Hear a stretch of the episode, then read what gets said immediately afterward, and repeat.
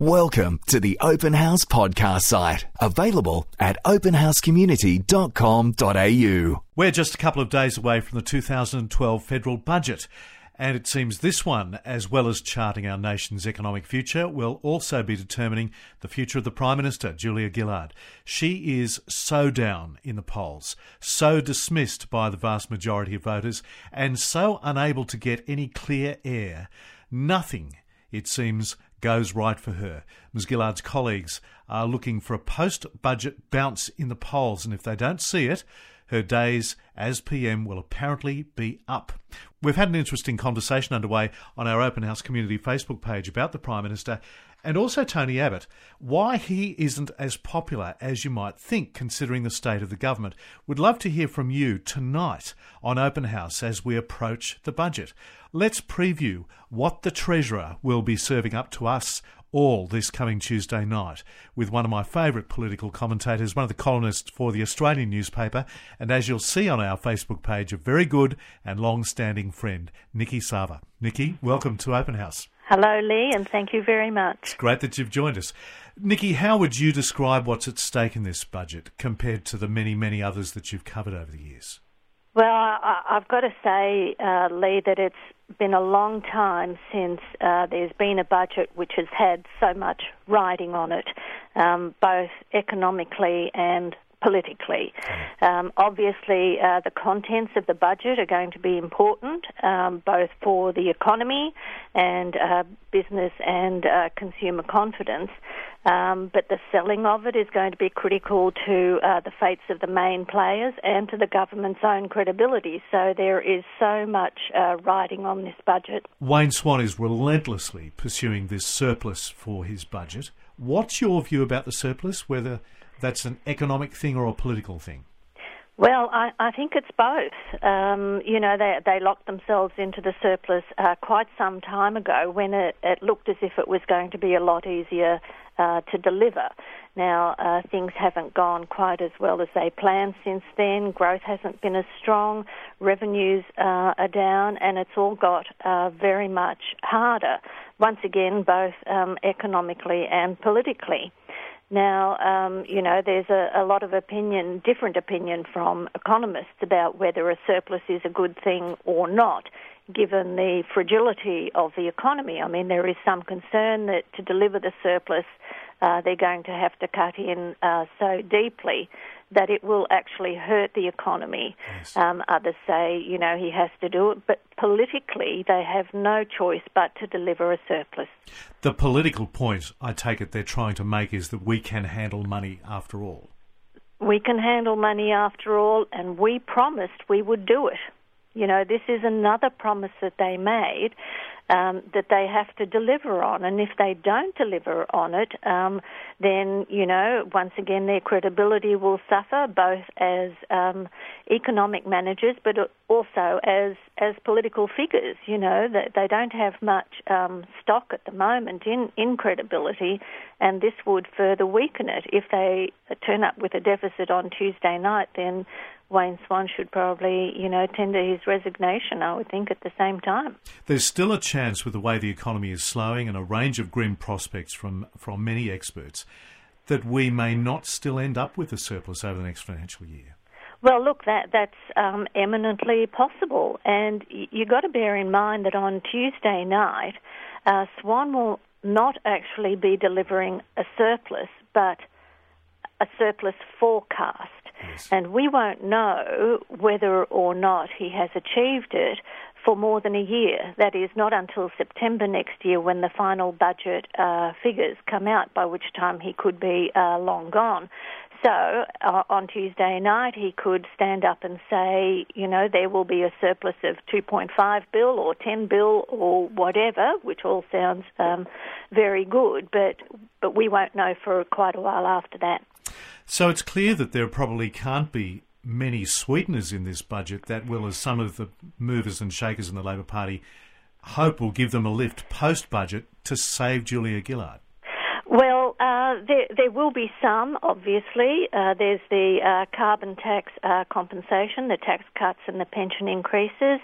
And the Prime Minister announced today um, a bonus for school kids, which is kind of a reworking of an existing scheme, um, but uh, you know, designed to to get to more people, and it will cost uh, the government an extra 400 million. So there will be um, obviously a few bits and pieces here and there. There will be funding um, also for the rollout of the um, or the startup for the National Disability Insurance Scheme.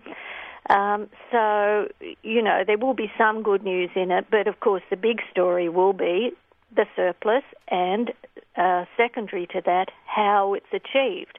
Uh, what cuts uh, the government will have made to get there, or what tax increases uh, the government will be introducing to get there. So, yeah, it'll be very interesting. Yes. So, do you think there can be a lift for the government in the polls on the back of this budget, especially when, as it seems, there'll be some tough medicine also handed out to many people for them to swallow? Look, uh, governments uh, get points for responsible economic management, but um, these days there's not much bounce out of budgets. And if you think back to 2007, uh, Peter Costello's last budget was probably the best received um, of any of his budgets, and I think even in, in Newspoll history. And you know what happened to the government? It got nothing. Yeah. Um, you know, there were uh, lots of good things in, in that budget, and uh, people just sort of thought, oh, yeah, well, that's good. Um, thanks for that. What's next? Yeah. Um, so there's not much credit, you know, that, that's given uh, when when governments do what they're supposed to be doing, and an awful lot of um, you know criticism when they're seen not to be. Is there a fundamental problem for Wayne Swan and Julia Gillard that no matter what they say over the next few days, pre-budget and post-budget, most people either don't believe them or they've switched off? I think a lot of people um, have switched off, and I think, um, you know, when you look at um, Gillard and Swan, and when, and when you listen to them, there's it's very hard to connect with them, or they have a lot of trouble connecting um, with people. I think. Um, Gillard used to be a lot better at it when she was um, deputy.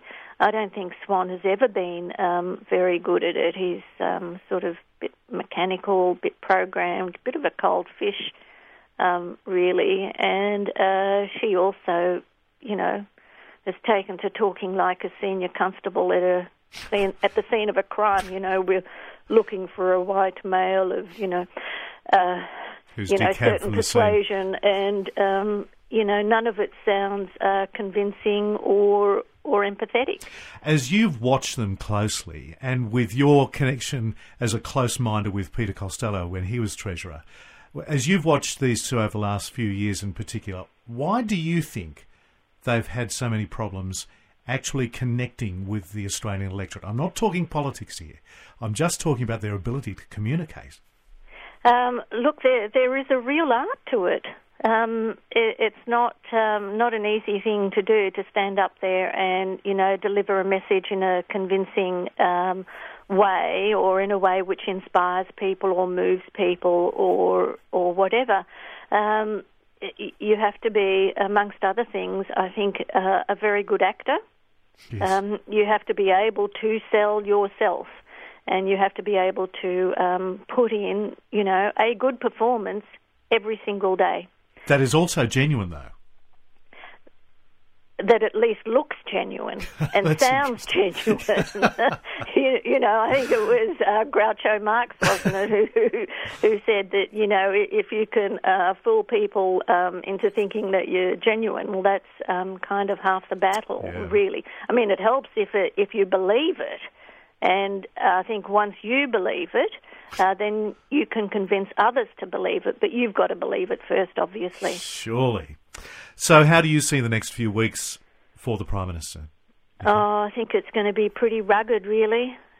pretty much like the uh, previous uh, few weeks, um, as well as trying to sell the budget. Uh, she's going to have the uh, Slipper thing hanging over her. She's got the Craig Thomson um, HSU debacle still hanging over her. And um, every day or every few days, there seems to be some new crisis or other that that just comes out of nowhere and, and gives her a big whack. So um, I think it's going to be rugged, yeah.